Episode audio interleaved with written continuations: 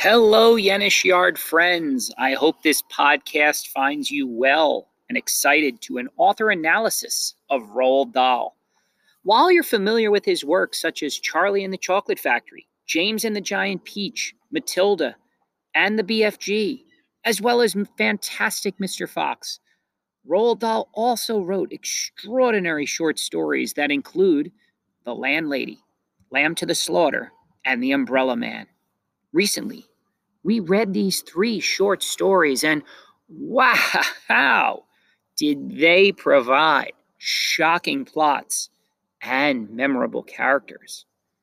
In The Landlady, Billy Weaver is a 17 year old boy that is looking for lodging while on business. He has a decision to make. Should he go to the Bell and Dragon to lodge?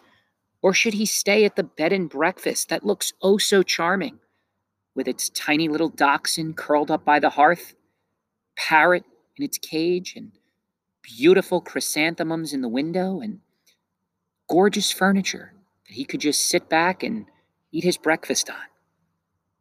After deciding to inquire about the bed and breakfast, we are introduced to his landlady that is, while a bit off her rocker, seems harmless. Roald Dahl foreshadows Billy Weaver's demise at various moments in the story, which begs the question looking back at the text, can you pull out specific moments that Roald Dahl foreshadowed that Billy would never leave the bed and breakfast? What does Roald, Roald Dahl do in this story to build suspense for his reader?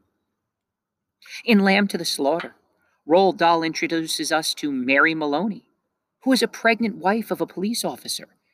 She awaits her husband's arrival home every day and greets him with a kiss and a drink to relax him from his job of policing the town. After hearing news that he no longer wants to be married to her, Mary Maloney sets a plan into action in which she commits the perfect crime.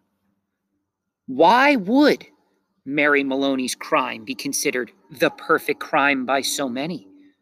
What evidence in the text allows us to make this comment? After looking back in the story, at what point would you be able to predict Mary would not be arrested and she would indeed get away with the perfect crime? Thinking back to our last story, how are the landlady and Mary Maloney alike? How are they different? What character traits do the landlady and Mary Maloney possess that makes them perfect for these stories? And lastly, in The Umbrella Man, Roald Dahl introduces us to a mother and daughter who come across an elderly man on a rainy day. Mother is suspicious of the elderly man, but warms to him after a financial transaction takes place, where a few dollars is spent for an umbrella.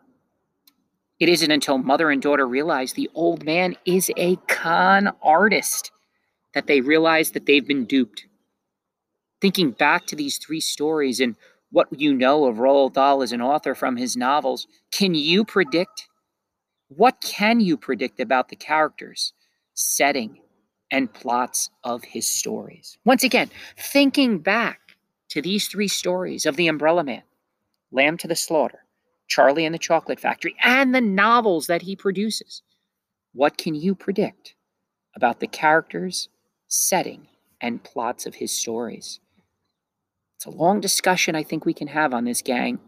I hope you enjoyed my podcast and look forward to more author analysis in the coming months of school.